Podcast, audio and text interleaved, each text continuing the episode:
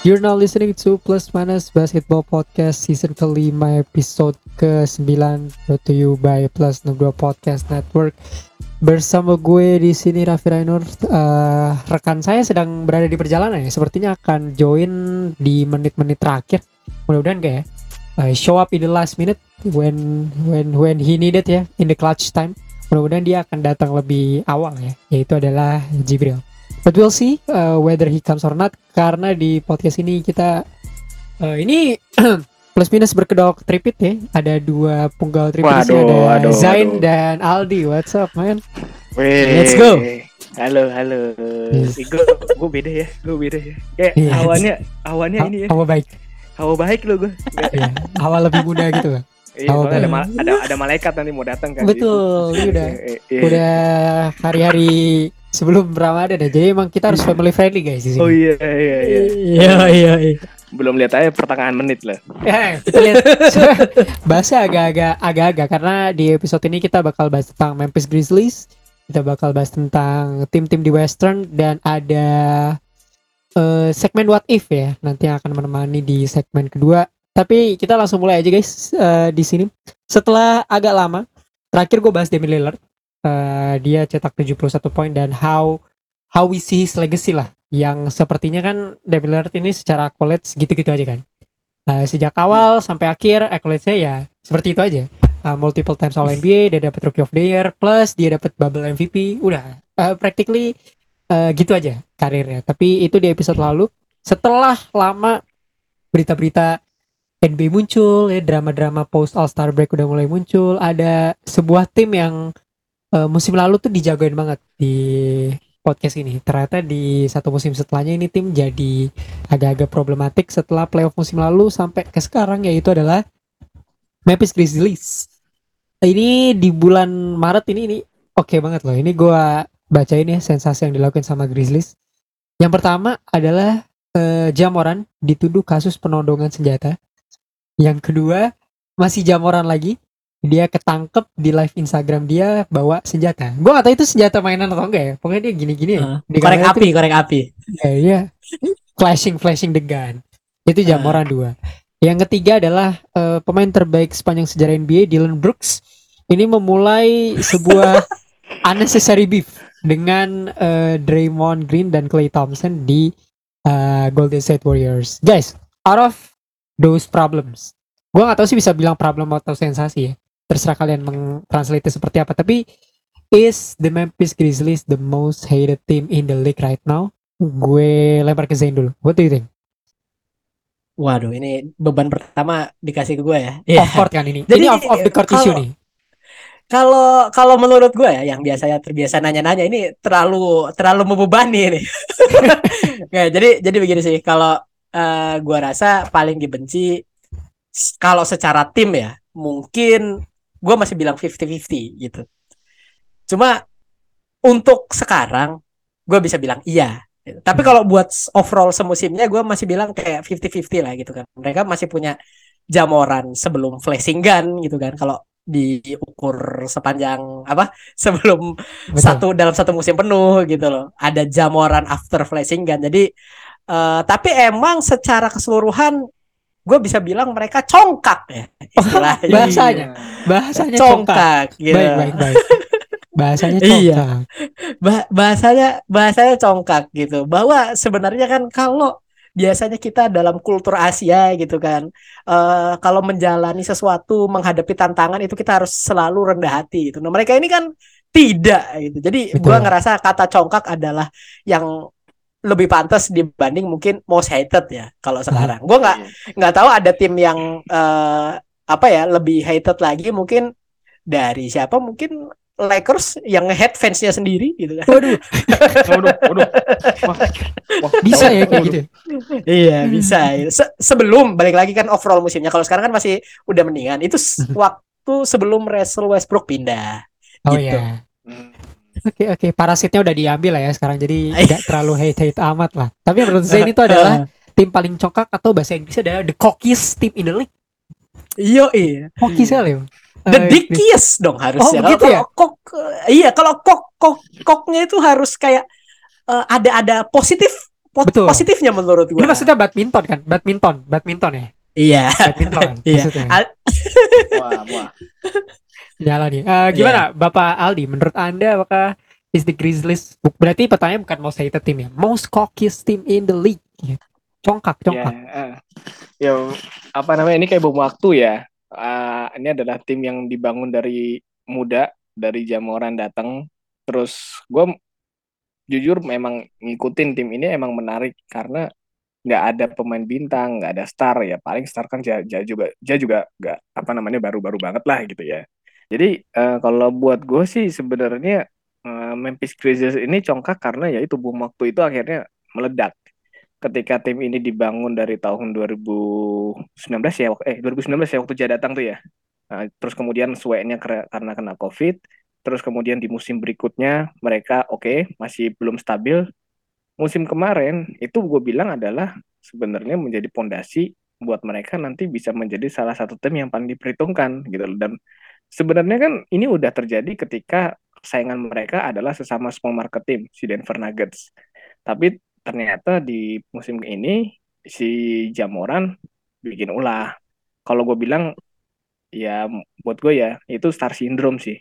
Karena Aduh. beberapa kali, ya karena beberapa kalo, kali, gimana? Enggak, kalau kalau buat gue gini sih, di bukan star syndrome itu orang kaya ah. baru. Oh, iya ya saya sama. Lamelo Ball lah, Lamelo Ball lah orang kaya baru tuh Lamelo Ball. Iya iya iya iya sama lah. Lanjut lanjut. Ya, itu juga. Ya, lanjut lanjut lanjut. Itu, sama, itu bapaknya sih yang kampret. tapi tapi ya itu si Ja Morant ini udah kelihatan bahwa dia ini ja, apa namanya star syndrome, tapi kalau si Zain bilang mau K B ya oke okay lah itu sama uh. artinya lah uh, karena setiap kali setiap kali aksi spektakuler kan selalu di highlight sama Betul. N B A ya kan Betul. tiga ada, ada bisa tiga tiga postingan sendiri itu Ja Morant uh. ya video Dio Darling gitu loh. Apakah dia anak emas kan sih gue nggak tahu. Tapi ya itulah dia karena dia tidak bisa menjaga menjaga diri dia bahwa dia ini baru musim ketiga, dia ini masih bisa berkembang. Gaya mainnya pun juga sebenarnya gue masih agak ngeri-ngeri sih, gitu loh. Iya masih landing, landing masih ya, ngeri-ngeri. Beberapa minggu kemarin dia jadi Parto akhirnya kan. jadi Parto. jadi Parto. Iya kan. Udah. masuk masuk ke ruang B K di konseling sama guru B K eh muncul satu lagi si Dillon Brooks ya udah tim ini beruntung beruntung sih ini kejadiannya di sepuluh game terakhir ya sepuluh lima belas game terakhir Bener. tapi kalau kalau itu kejadiannya lebih ke belakang sih gua rasa mereka udah kayak Brooklyn Nets sekarang ah sulit ya uh, Grizzlies ini uh, isunya emang banyak. Gua tuh udah merasakan hal-hal ini sebenarnya dari musim lalu ketika mereka tuh uh, udah mulai joget-joget lawan Minnesota Timberwolves ya. Padahal masih belum paham banget tuh. Dia udah lu kan benci tuh. banget ya. Iya, Jamal tuh udah ya. udah udah greedy-greedy aja tuh. Gua gua lihat-lihat ya. Uh, dia nginjek-injek logo lah dan segala macam terus lawan Warriors. Pada akhirnya mereka kalah gitu kan. Itu gua udah mencium dari musim lalu. Sebenarnya ini tim udah agak-agak koki gitu ya. Ternyata uh, terjawab di musim ini dengan uh, Ja Morant yang ada satu video TikTok ya. Gue lupa gue nge-save apa enggak, nanti gue kirim ke kalian. Itu tuh dia di dia di diss Ja Morant tuh di diss make rapnya Eminem di eight mile kalau kalian tahu. Oh iya gue tahu. Oh, itu tuh dia di diss tuh karena keluarganya terlalu sempurna tapi dia acting like a hood gitu loh. Uh, flashing flashing gun uh. itu Ja Morant tuh emang gayanya kayak jamet lah kalau di Indonesia. Enggak jamet sih, ngabers ngabers ngabers ngabers dia jamet ya sih. Ngabers, dia yang biasa gitu. Diperiok gitu dia. Iya, iya. Segala muncul muncul munculin senjata di live I G, ya kan? Itu kalau di Indonesia tuh udah dirujak tuh selebgram kayak gitu tuh. Udah dirujak. Ya di Amerika aja ditangkap kan. Iya makanya. Iya di Amerika benar. Selebgram. Oke, oke. Eh ini udah terhubung kita dengan Bapak Jibril nih. Eh gue pengen mempertanyakan pemain favoritnya Jibril nih memang bukan Ja Morant, tapi pertanyaannya Bril, apakah Ja Morant di N B A sekarang ya is the best shooter shooter in the league? Oh, shooter. Gimana ya? Dia tuh membahayakan di dalam lapangan buat diri sendiri, tapi kalau di luar lapangan membahayakan orang lain gitu. Jadi agak bahaya juga ini sikap-sikapnya dia gitu. Sampai kemarin ada. Ya, lu kan nggak nggak nggak begitu suka ya pemain dengan sikap-sikap seperti ini? Nggak nggak suka. Soalnya waktu gue pernah jadi kayak gitu, gue banyak kedekian, jadi gue berhenti jadi main kayak gitu. Waktu gue masih. Betul. Oh lu dulu hood dulu. dulu tapi bukan bukan gitu. Eh uh, menurut lu denda yang di dapatkan Ja Morant seharusnya lebih berat atau gimana, Bril? Karena dia udah bisa ini lagi ya, udah bisa masuk di lapangan lagi, guys. Uh, menurut gue agak cepat, tapi seharusnya dia didenda lebih berat nggak sih? Dia kan nunjukin senjata, hmm. terus uh, apa dituduh kasus penodongan senjata kepada hmm. anak di bawah umur, hmm. harusnya lebih berat nggak sih?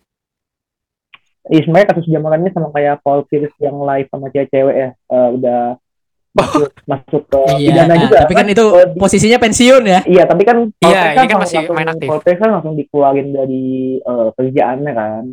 Dia waktu itu di yeah. E S P N atau di mana ya, langsung dikeluarin kan?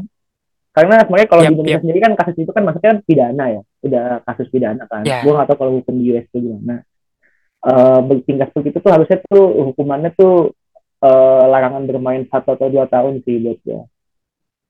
Harusnya oh, larangan, udah larangan, tahun, ya? Larangan bermain bukan sekedar suspension lagi, karena uh, kan waktu waktu Nike masih sama Kyrie kan Kyrie kan bikin stat, statement kayak gitu langsung booming, dia Betul. dia dapat suspensionnya lebih lama dibanding Ja Morant, dan kontraknya dengan Nike uh, dihapus sama Nike. Diputus. Iya.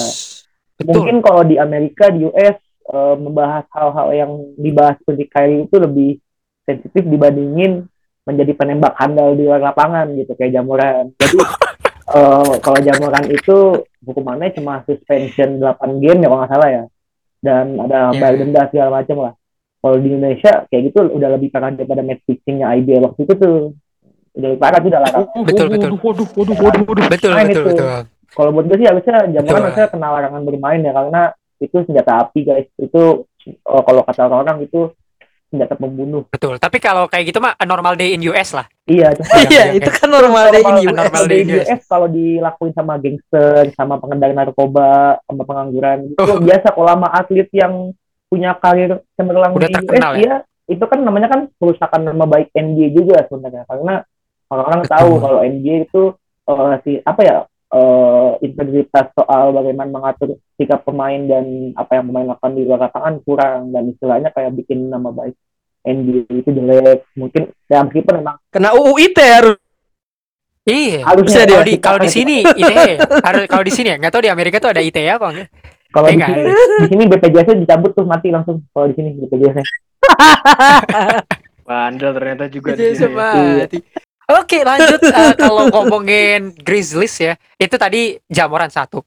Uh, kalau Dillon Brooks, who, who wanna, who wanna talk about Dillon Brooks satu orang mungkin, karena dia mulai agak dia ngomong di media tuh ini deh, dia ngomong di media lumayan bawel lah, ngomong di beberapa interview dia bilang kalau uh, Draymond Green itu cuma pemain biasa lah, Clay Thompson dan segala macam. Uh, cementing himself ya. Ini self proclaim ya, kayak anak-anak Gen Z zaman sekarang. Hmm. Uh, dia bilang dia pemain pemain yang Anda Anda pengen masuk kan? Pemain yang Anda pengen masuk kan? Pemain yang paling oke okay lah di Grizzly. Yeah, yeah. Dia bilang kayak gitu. Walaupun yeah, yeah. Dillon Brooks bukan Gen Z ya, tapi dia yeah, self proclaim self proclaim sendiri. Eh, yeah, yeah. uh, who, who wants to talk about Dillon Brooks? Uh, Bril gimana menurut lo? Dia kayak yep. apa ya? Anak baru songong lah. Kayak ah. timnya dulu kan Grizzlies kan grit and grind gagal ya. Nggak pernah masuk playoff segala macamnya. Sekarang udah mulai masuk playoff kan. Musim baru juga masuk playoff kalau nggak salah. Baru naik sekali terus langsung songongnya nggak ada dua gitu. Dia ngata-ngatain Draymond Green pemain biasa, Draymond Green cincinnya empat, lima sama cincin kawin. Betul. Dillon Brooks kan cincin cincinnya satu doang, satu doang gitu kan. Dan kayaknya cincin kawinnya nggak lebih mahal daripada cincin juaranya N B A. Draymond Green cincinnya ada empat, harganya lebih mahal gitu kan. Buat gue Dillon Brooks Uh, dia dia malah merusak nama baiknya dia sendiri sih, karena nggak punya prestasi apa-apa, hmm. tapi berlagak kalau dia tuh uh, pusatnya N B A gitu, pivotalnya N B A itu ada di dia, ada di Grizzlies gitu. Cuma karena cuma karena Grizzlies itu hype-hype yang ejeget-ejeget asik tapi nggak menang-menang. Ya hal-hal simpel kayak gitulah. K- kalau katanya Clay Thompson itu dia uh, nobody will remember him in next ten years hmm. gitu. Itu itu yeah, uh, benar yeah. karena dia cuman apa ya? Uh, model-model role player sebenarnya, pemain-pemain yang sebenarnya forgettable banget gitu. Uh, gue geser kali. Menurut lu uh, lu pengen banget Grizzlies lawan siapa? Ini sekarang mereka masih di seed dua dengan ke kokiesannya mereka, lu pengen mereka di humble sama siapa, men? Uh, kalau kondisi yang sekarang sih ini ya agak susah untuk ngebantai apa dibantai-dibantai gitu ya, karena buat gue sih kalau proyeksi Grizzlies kondisi squad yang sekarang ini ya pasti mereka akan turun dari ranking dia yang sekarang gitu. Mm-hmm.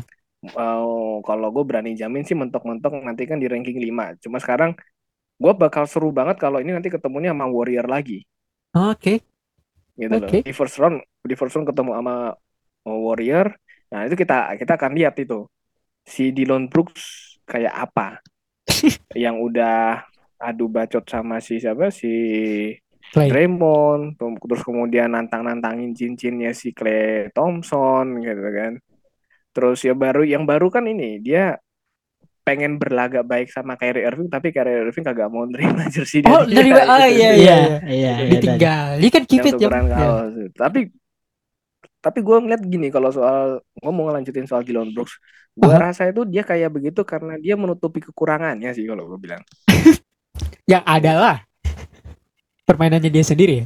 Bisa jadi, bisa jadi dia dia ya elah hebat hebatnya apa sih gitu loh, signaturenya itu apa sih gitu loh. Kalau mau dibanding si- signaturenya dia tuh trash talk. Nah ya ya atau dia mau menjelma, trashnya ya atau dia mau menjelma sebagai ini referensi Detroit Piston Piston zaman Bad Boys gitu loh. Gue nggak tahu tuh arahnya dia apakah ke situ atau nggak. Cuma kalau lu yang lu bacotin itu ini apa namanya si Draymond sama Clay, wah lu goblok goblok banget sih itu. Aduh emang agak-agak ya uh, tim ini Dillon Brooks tuh kayaknya. Dan gua, dan, dan gua harap nanti ketemu Warriors juga langsung disapu sih kalau gua. Amin, kalo gua, gua amin banget. Gua musim lalu tuh kayak oh Grizzlies will be will be the will be the next. Grizzlies will be the next. Gri- uh, tuh, Grizzlies head club ini. Iya, yeah, Grizzlies head club. Karena kan sekarang pantas, Warriors, pantas. Warriors kan ranking enam nih. Warriors nih, ya taruh ranking enam. Ya gua ngeliat sih jatuh-jatuhnya si Grizzlies paling paling di ranking tiga gitu kan. Berarti kan first round pasti mereka ketemu tuh. Ya gua harap disapu amin. Habis tuh. Amin, amin, amin. Kita sih berharapnya uh, seperti itu ya. Emang Grizzlies ini emang hateable ya timnya. Mereka tuh pre-game-nya mereka dancing in the tunnel ya. Itu sering apa masuk TikTok ya. Genre ya namanya pemain Gen Z Pak. Emang harus kayak gitu. Harus penampilan dulu. Penampilan dulu. Gen Z tuh harus Instagram dulu, TikTok dulu, tayang, di repost. Kalau soal cincin belakangan lah. Bisa umur tiga puluh. Jalan green lah, jalan green di Rockets lah. Iya. Harus yang penting highlight reel. Highlight reel hmm. lebih penting deh. Cincin bisa umur tiga puluh bisa dapat lah. Tinggal jumping ship aja ke tim yang lebih jago. Cuman menurut gue Dillon Brooks ini kayaknya dia tuh kayaknya di kamarnya dulu tuh ada poster Patrick Beverly deh, feeling gue sebagai panutannya dia. Panutannya dia tuh gue rasa Patrick Beverly sih. Soalnya agak-agak agak mirip-mirip sih. Dennis Rodman, uh. Dennis Rodman kali. Aduh, nggak nggak pantas pak dibandingin sama. Iya sih. Uh, jauh ya. Kalau secara skill jauh. Jauh lah, jauh. Dillon Brooks ini setara siapa sih kalau di N B A siapa? Dia kalau di tim contender juga eleven twelve man lah, reserve lah dia paling. Tapi ini kalau ya, gue boleh ngomong, kalau gue boleh ngomong kotor sama tim I B L masih juga jagoan tim I B L tuh gue. Si Dillon Brooks apa? Enggak, apa Grizzlies? Kalau Grizzlies ya enggak dong. Kalau Dillon Brooks mungkin. Siapa lah siapa pemain I B L ini? Enggak lah, mungkin Dillon Brooks kalau di Satria Muda ya enggak kepake lah kayaknya ya. Dillon Brooks. Yeah, yeah. Atau jadi kayak pemain kuota pemain asing ya menu-menuin. Oke, okay, um, kita geser ya kalau ngomongin di West. Uh, Ja Morant tuh ada sebuah statement ya. Dia di di awal pertengahan musim ditanya uh, how are you gitu. Di ha, tim lu tuh akan seperti apa di West gitu. Dia ngomong kayak gini, I'm fine in the West katanya. Sebelum uh. dia flashing gun ya. Sebelum dia jadi shooter handal. Sebelum dia jadi peserta dia belum jadi Parto ya. Iya, yeah, dia bilang I'm fine in the West. We're fine. Mereka memang fine sih, tapi pada akhirnya Ja Morant keluar, uh, disuspend dan lain-lain.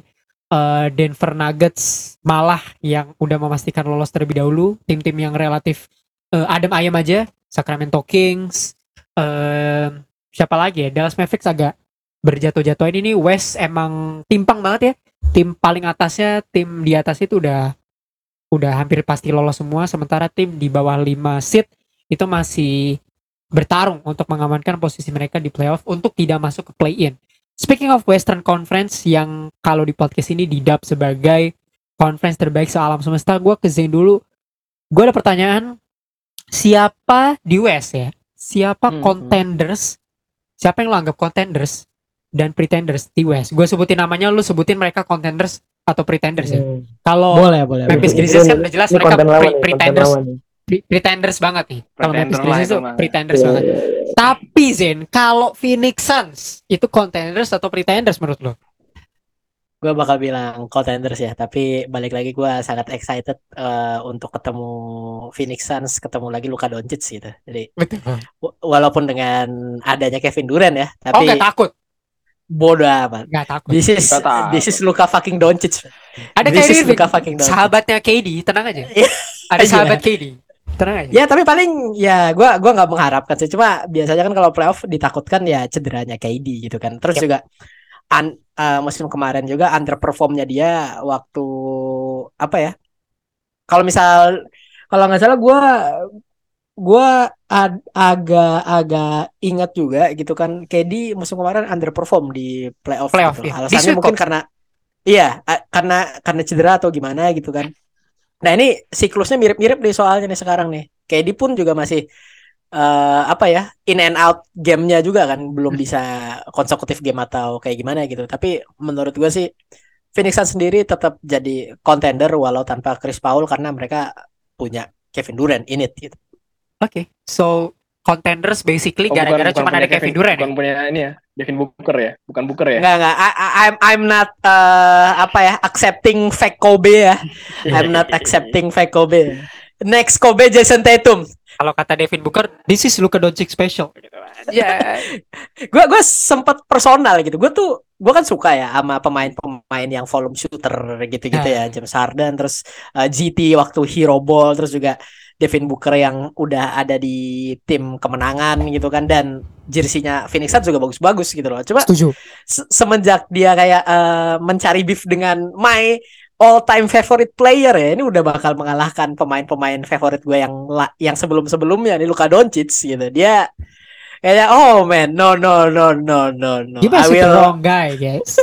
yes yes, bener. Eh, Devin Booker tuh pencapaian terbaiknya kalau nggak N B A all, uh, first first team all N B A ya tujuh puluh points-nya dia ya di kekalahan dia. Doesn't really any make sense ya. Uh, Phoenix Suns contender kalau kata Zain. Alasannya karena cuma satu ya, Kevin Durant. Uh, what about Dallas Mavericks? Dallas Mavericks menurut gua set to say bahwa dia jadi pretenders gitu. Uh, mereka masih belum menemukan formula yang pas dengan Kyrie Irving, dan sekarang Luka Doncic kalau nggak salah lagi unavailable nggak sih? Gue gue lupa deh. Oh, uh, belum main, belum main. Belum bisa, belum iya main, gitu kan. Dan gue lihat rekor mereka di lapangan uh, waktu mereka apa ya berada dalam satu lapangan di satu waktu itu not that good gitu. Jadi gue ngerasa kayaknya untuk musim ini, apalagi dengan taktik Jason Kidd yang uh, pur lah di crunch time, menurut gue bisa menempatkan mereka di pretenders gitu. Walaupun musim sebelumnya sebenarnya mereka pretenders juga, nggak ada yang nyangka mereka bisa ke conference final. Betul, betul, setuju. Itu mah, itu mah gobloknya Phoenix Suns aja kemarin tuh kan. Eh, enggak, itu jagonya Luka. Oh, itu iya. juga, itu, itu alasan, Luka. Itu alasan utamanya. Kalau Phoenix Suns itu alasan kedua lah. Kalau Luka Doncic uh-uh. memang jago tuh emang alasan pertama. Oke, okay. uh, Dallas Mavericks masih pretenders. Emang tim-tim pretenders tuh harus emang gak boleh diekspektasikan tinggi ya. Emang pemain hebat yeah, tuh yeah. harus kayak gitu, gak boleh diekspektasikan tinggi dulu. Eh kali yeah. gue sebutkan ini tim favorit saya ya. Uh, enggak ini Yo, bercanda dong. Enggak, enggak gue bercanda. Los Angeles Clippers. Ah pretender jelas itu delapan ribu persen tuh. delapan ribu persen aja. Bah, mereka masih di masih di playoff zone, masih di playoff zone. Iya. Masih cuma, masih, uh, masih. Cuma mereka tuh ya apa ya? Itu kan udah da, udah menjadi pretender tuh sejak ya elah dari zaman Black Griffin pun gri, sejak uh, kemunculan duet. Franchise-nya emang pretender sih. Toronto City pun juga ya ya itulah. Enggak apa namanya? Ketika mereka bagus di regular season, di playoff mereka ini ngebadut ya kan. Hmm. Terus yang paling kita ingat kalau untuk anak-anak tahun sekarang ini yang Gen Z itu kan yang waktu playoff dua ribu dua puluh itu kan pandemic pandemic G. Pandemic gitu. P. Ya, ya. Ah. Pandemic P. three one lead itu loh, itu three one lead guys, blow three one lead itu. Nah itu kan udah dengan squad yang relatif sama dari dulu sampai sekarang kan ya, nggak ada perubahan. Mereka masuk ke final tahun dua ribu dua puluh satu itu kan juga karena lawan-lawannya juga masih nggak nggak ini ya, masih banyak yang sakit-sakit juga gitu. Begitu ketemu lawan-lawan yang bener apa namanya, udah bener-bener settle gitu ya, penyakit mereka keluar lagi gitu. Kawhi, karena apa ya, gue gue melihat sih attitude Kawhi-nya ini kan juga karena dia udah dapat berapa cincin dia, dua cincin ya, dua dua tiga cincin, dua cincin, dua cincin ya. Dua, itu dua, juga gue lihat udah hilang motivasi dia untuk main bagus gitu sih. Hmm, udah cukup ya. Dia orangnya uh, mudah bersyukur. Ya. Nggak, dia mudah robotnya. Bersyukur. Dia dia bukan orang soalnya. Dia, oh, dia, dia robot, robot robotnya mudah bersyukur. Mungkin dia di A I-nya kalau nggak A I ya. Dia udah udah di di di, di skripnya tuh dia udah dua ring aja cukup ya. Habis itu uh, manage. Dua ring kayak ini ya, ikut ikut ikut K B. Iya. Ikut K B dia, dua cincin. Oh, Kawhi berencana ya itu. Kawhi berencana Kawhi berencana benar iya benar oke okay.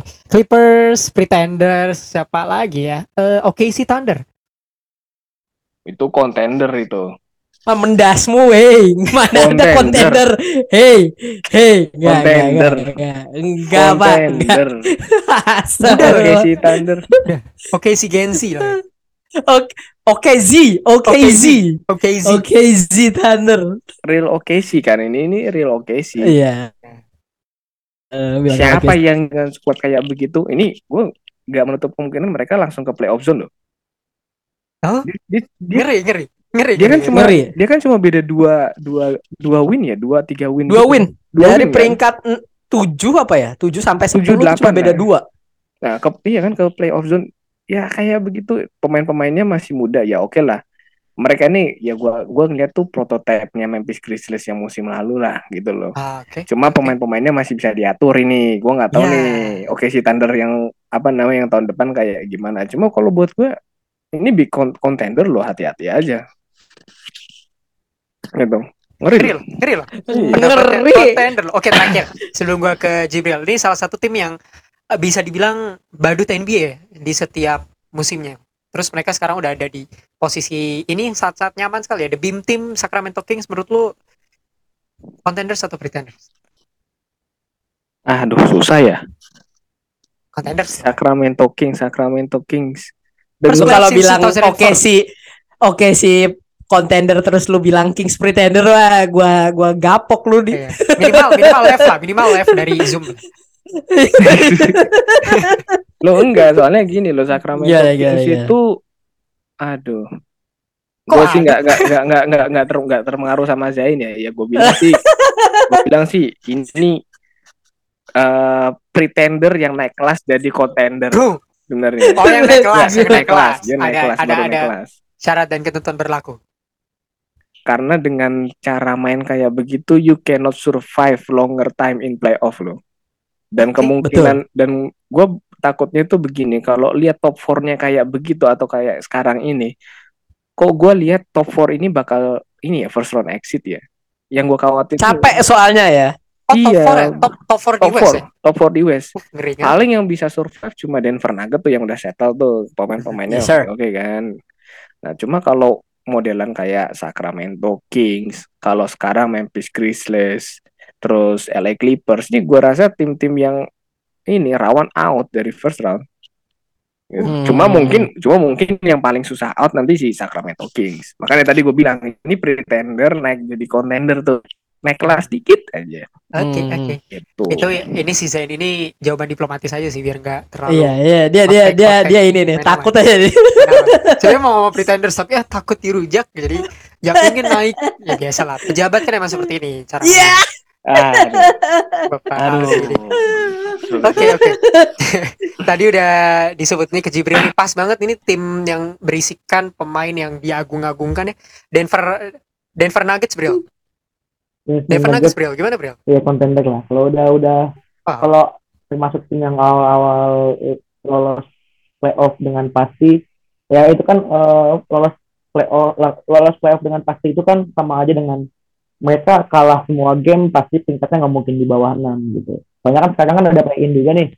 Jadi kalau mereka udah pasti lolos playoff, nggak mungkin kalau misalkan setelah ini mereka kalah-kalah terus tingkatnya nggak mungkin di bawah enam. Jadi sekarang mereka tinggal strategi gimana caranya ketika di playoff mereka bisa ngatur ketemu lawan yang gampang duluan atau yang susah duluan atau lawan yang ketika di first round mereka ngadepinnya susah tapi di second round mereka gampang ngadepinnya. Itu kan salah satu strategi yang dipakai sama Raptors di di dua ribu sembilan belas juga kalau nggak salah ya, yang mereka kan yep, harus yep. harus agak sedikit keteteran ngadepin Sixers ya, tapi ketika ngalahin Bucks di final Eastern itu lebih gampang loh. jauh lebih gampang. Bahkan ada ada margin yang cukup gede dibandingin waktu Sixers game terakhir, banyak bitter Kawhi Leonard waktu ngalahin Bucks. Atau situ ada margin yang lebih jauh lah. Buat gue Nuggets itu udah contender, tapi kalau juara nggak tahu ya, tapi pasti contender. Cuma contender. Jokic jangan okay. M V P lah ya, jangan M V P lagi. Capek kok M V P. No no no. M V P Jokic will be the M V P. M V P nggak ju. Gue pengennya Jason Tatum M V P ya. Jason Tatum M V P. Ah sulit, sulit. No no no sulit, no, sulit. no no no. Gak bisa lah. Ya, coba ini, lagi tahun depan. Ini pilihan pilihannya mau Jason Tatum apa Giannis nih? Oh mending Giannis. Ya Giannis aja ya. Giannis. Giannis. Giannis. Kalau nggak Jokic mending Giannis. Mending Jokic, mending Jokic. Giannis. Mending Jokic kalau Giannis bisa. Gue udah mulai. Belum ada satu pemain yang men- men- men- mendapatkan tiga kali M V P beruntun sejak Larry Bird.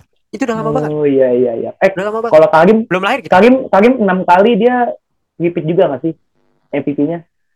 Kalau Karim. Iya, tapi kan yang terakhir terakhir oh, iya, Larry Bird. Jadi udah udah lama banget, men. delapan enam Soalnya kan Jokic, udah lama sekali. Jokic mau ngincar ke center pertama yang averaging triple double kayaknya di era-era ini. Betul sekali. Masa iya ada pemain yang triple double peringkat keenam dapat M V P, iya, triple double peringkat satu. Masa enggak dapat M V P? Nah, nah, kalau tahun dua ribu tujuh belas peringkatnya enam ya, kalau tahun dua ribu tujuh belas ya, Person Exit ya. Kalau kalau ini Person Exit juga kayaknya. Uh, ini kayak Person Exit juga sih. Film gue juga Person Exit. Kalau kalau ketemunya ini adalah tim terbaik ya di Western, yaitu adalah Lakers, bro. Yeah, let's go. Lakers uh, pretender masih ya Houston. Sekarang ternyata turun lagi ke sebelas soalnya. Sempat naik ke sembilan. Iya. Naik turun ya, yeah. roller coaster. Uh, tapi banyak turunnya sih. Jadi kalau misalkan roller coaster itu mulai dari bawah, dia mulai dari atas turun mulu. Naikannya tuh naik, naikannya tuh cuma kayak loop-loop kecil doang gitu loh. Oh, loop-loop. Di low still loading, di low still loading. Oh loading terus dia, dia internet loading. Explorer dia soalnya loading terus loading. Tapi okay, uh, emang okay. buat gue uh, additional Gilo itu lebih bagus dibanding Westbrook sama Peter ya, karena uh, Lakers oh, itu minim, iya. minim sekali pemain yang uh, tidak emosional lah. Westbrook sama Peter kan uh, lebih ke emosional di lapangan kan, kalau impact secara oh, impact secara game Peter baru-baru ini di Bulls nih karena kebetulan Lonzo cedera, jadi Peter sering masuk masuk jadi starter. Ini bicara masalah komposisi main nih. Waktu di Lakers dia cuma modal emosi doang, jagain Dame sekali terus sudah setelah itu bubar. Westbrook ya Westbrook biasalah. Uh, dia netral dia, netral tapi bikin kita emosi ya cara mainnya dia gitu.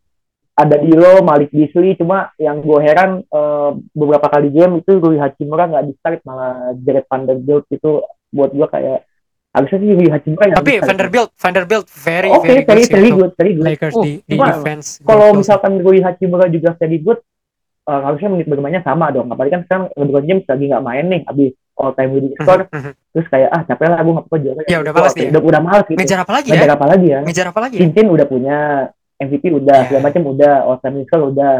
Mungkin dia mau meraih. Oh, jadi dia sideline. Defensive player of the year atau M I P mungkin, atau mungkin tahun depan six man of the year. Iya, bisa itu bisa. Cuman oke, okay, oke okay. uh, Lakers pretenders ya kalau kata lu, berarti memang kayaknya semua orang harus setuju kalau yang argumen seperti ini ya pretenders. Uh, kita lihat di tinggal berapa game lagi guys? sepuluh ya, around around sepuluh game. sepuluh yeah. game lagi. Ini udah game ke enam puluhan. Uh, jadi tinggal sepuluh sampai lima belas game terakhir push for the playoff ya di West. Di episode mendatang kita yeah. akan ngomongin tentang contenders sama pretenders di East. So itu tadi dari contenders dan pretenders dari Western Conference.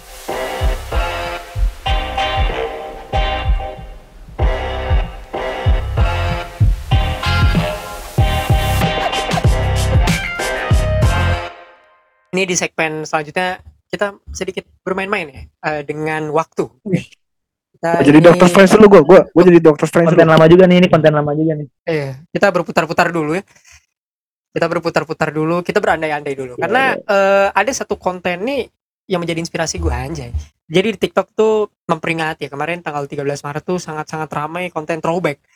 Uh, karena tanggal-tanggal krusial ini adalah tanggal di mana pandemi pertama kali muncul. Masuk di N B A kalau nggak salah di tanggal serupa itu game O K C sama Utah Jazz harus yeah. dipostpone karena satu pemain ya, ini pemain legendaris nih, satu yeah. pemain terindikasi yeah. kena pandemi. Habis itu dia nyentuh-nyentuh mikrofon kan, yeah, yeah, yeah. dia megang-megang gitu, dia megang-megang mic.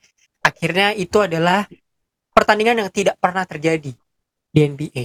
Setelah dari situ di postpone kan, N B A di ban untuk uh, di postpone sorry di postpone selama hingga Juli, ada bubble, you know, kita main di bubble, pemain-pemain kita nonton N B A tanpa penonton untuk pertama kali, mungkin playoffnya seperti itu juga. Lakers jadi juara dan lain-lain sampai akhirnya masuk ke tahun sekarang. Let's talk about what if. Ini what if. Ini salah satu what if terbesar nggak cuma di N B A tapi di sejarah uh, mankind ya, in the history of mankind. What if COVID never happened? Apa yang akan terjadi kepada N B A? Gue mulai dari Zain dulu. Ada ada nggak sih satu storyline yang menurut lo kalau COVID nggak ada tuh storyline ini akan berubah atau akan terjadi? Menurut lo akan ada storyline yang berubah gak sih kalau COVID never happen? What if? Kalau gue ada, cuma mungkin lebih ke spesifik ke pemain ya. Gak bakal ada uh, apa M J Warren.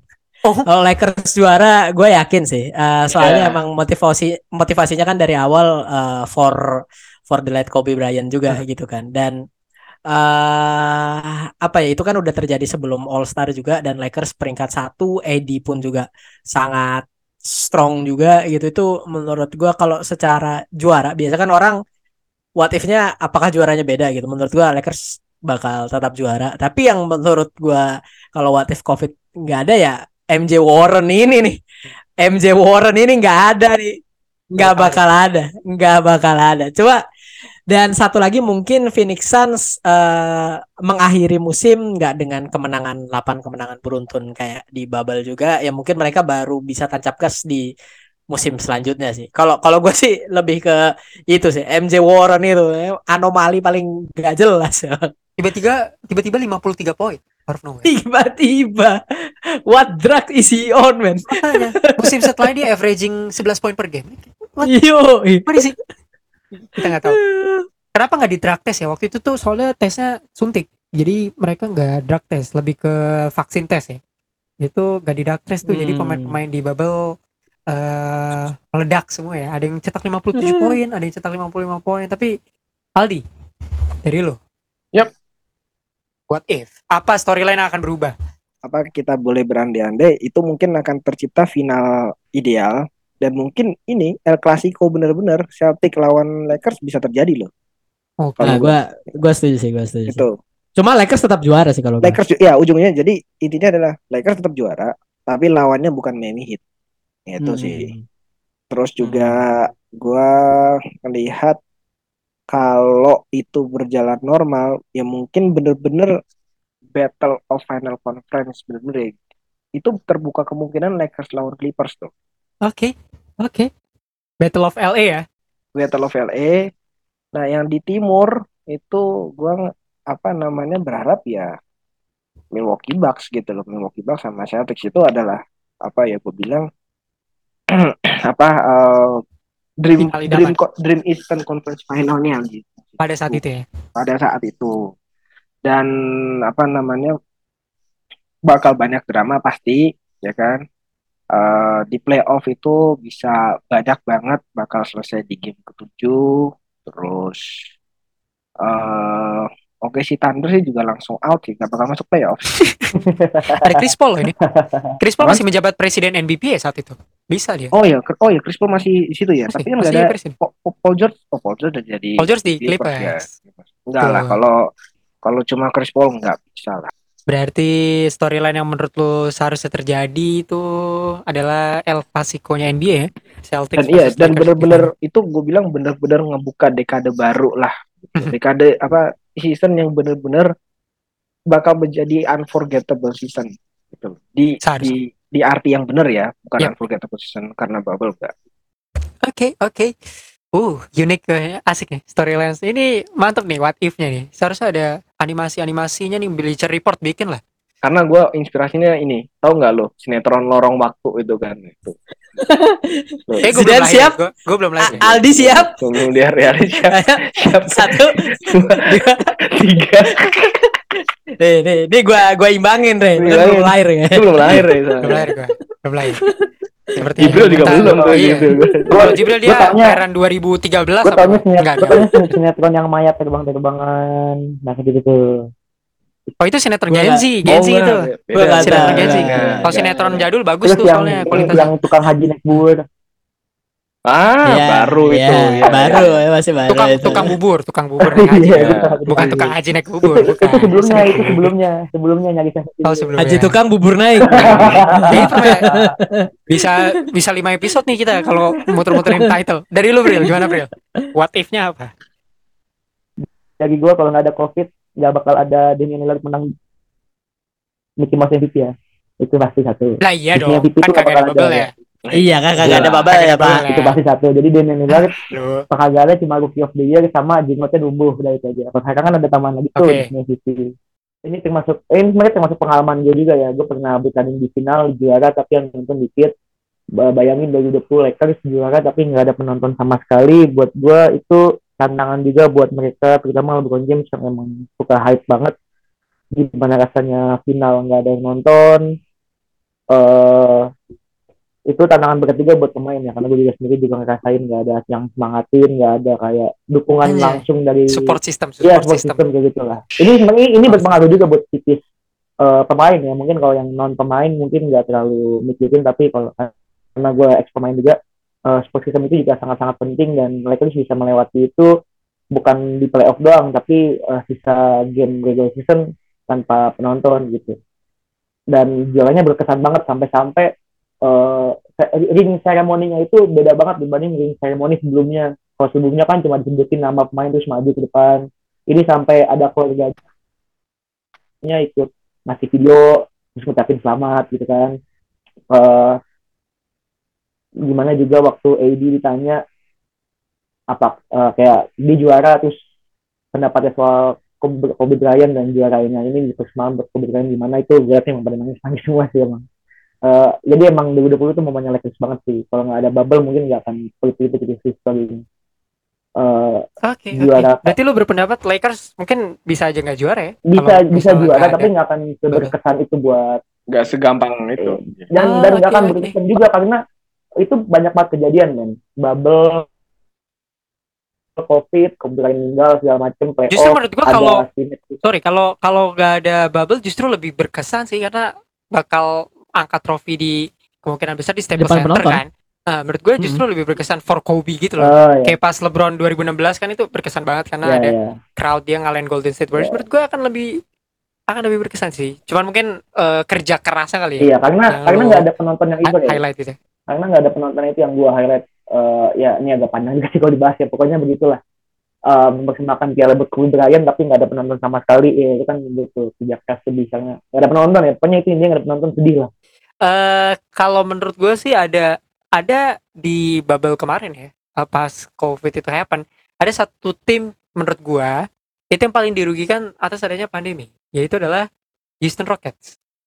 Nya Russell Westbrook dan James Harden.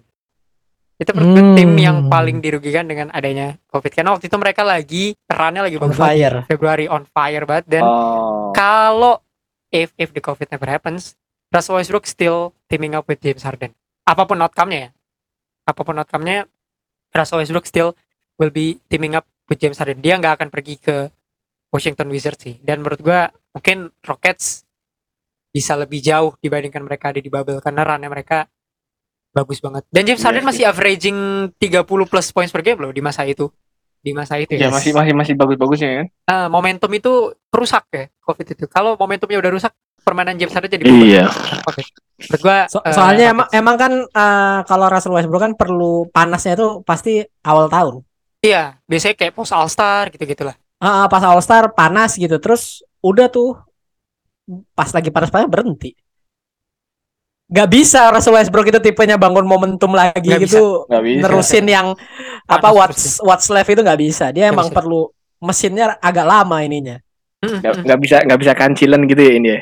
Iya gak bisa kayak gak gitu. Bisa betul, betul. Gak, gak bisa dari nol dia. Makanya kan dia di playoff sempat cedera kan. Terus dia muncul di beberapa game terakhir dan cuma cetak yeah. tujuh poin plus beberapa turnover yang sangat-sangat hebat ya. Jadi highlightnya dia di bubble. Dan juga uh, itu sih dari Zen atau Aldi mungkin ada satu storyline lagi yang mungkin akan berubah sebelum kita akhirin. Wah inget gini loh ya uh, waktu bubble itu kan ada wacana sistem single playoff ya yang uh, barat sama timur dicampur. Oh iya, yeah. Betul. Sempat ada wacana tuh. Sempat ada wacana. Gue rasa bisa masih berlanjut tuh kalau nggak ada ini, kalau nggak ada bubble. Oke. Okay. Hmm. Bahkan bukan play-in ya, malah single playoff turnamen. Betul-betul ya? Single playoff itu. Jadi uh, mungkin uh, apa namanya? Kalau play-in sih gue nggak tahu. Tapi ya ya benar-benar sih uh, sing- le- akan lebih diterapkan itu single playoff. Oke okay, oke. Okay.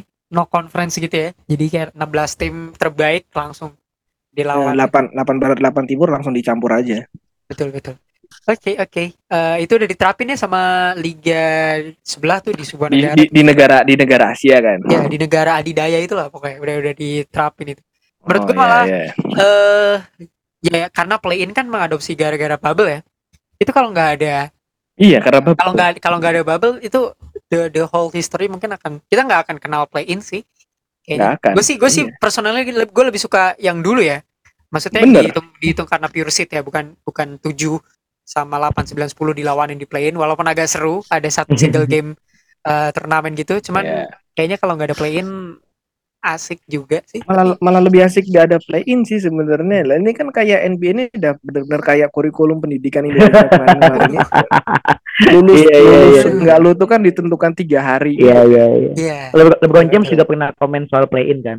Kayak iya yeah, di awal-awal. Nyusahin nyusahin timnya gitu karena ya, yeah. uh, soalnya dia ikut play-in, yeah, yeah. dia bilangnya nyusahin. Kok, kalau dia nggak ikut play-in, dia bakal dua ribu dua puluh dia nggak komen tuh ya, peringkat satu nggak komen yeah. tuh langsung masuk final. Dia nggak komen. Pas dua ribu dua puluh satu kenapa dia masuk play-in baru dia komen tuh? Itu aneh. Yeah. LeBron James, yeah. LeBron James tuh terus terus sekarang hipokrit banget tuh, menafik banget orang.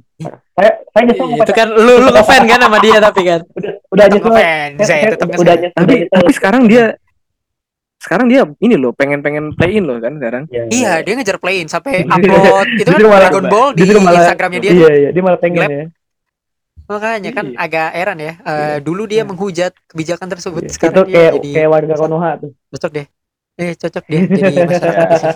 uh, so that's it dari season kelima episode ke sembilan. Thank you to Zain dan Aldi yang udah uh, joining. Hope this is not the last ya. Yeah, yes, of you guys here.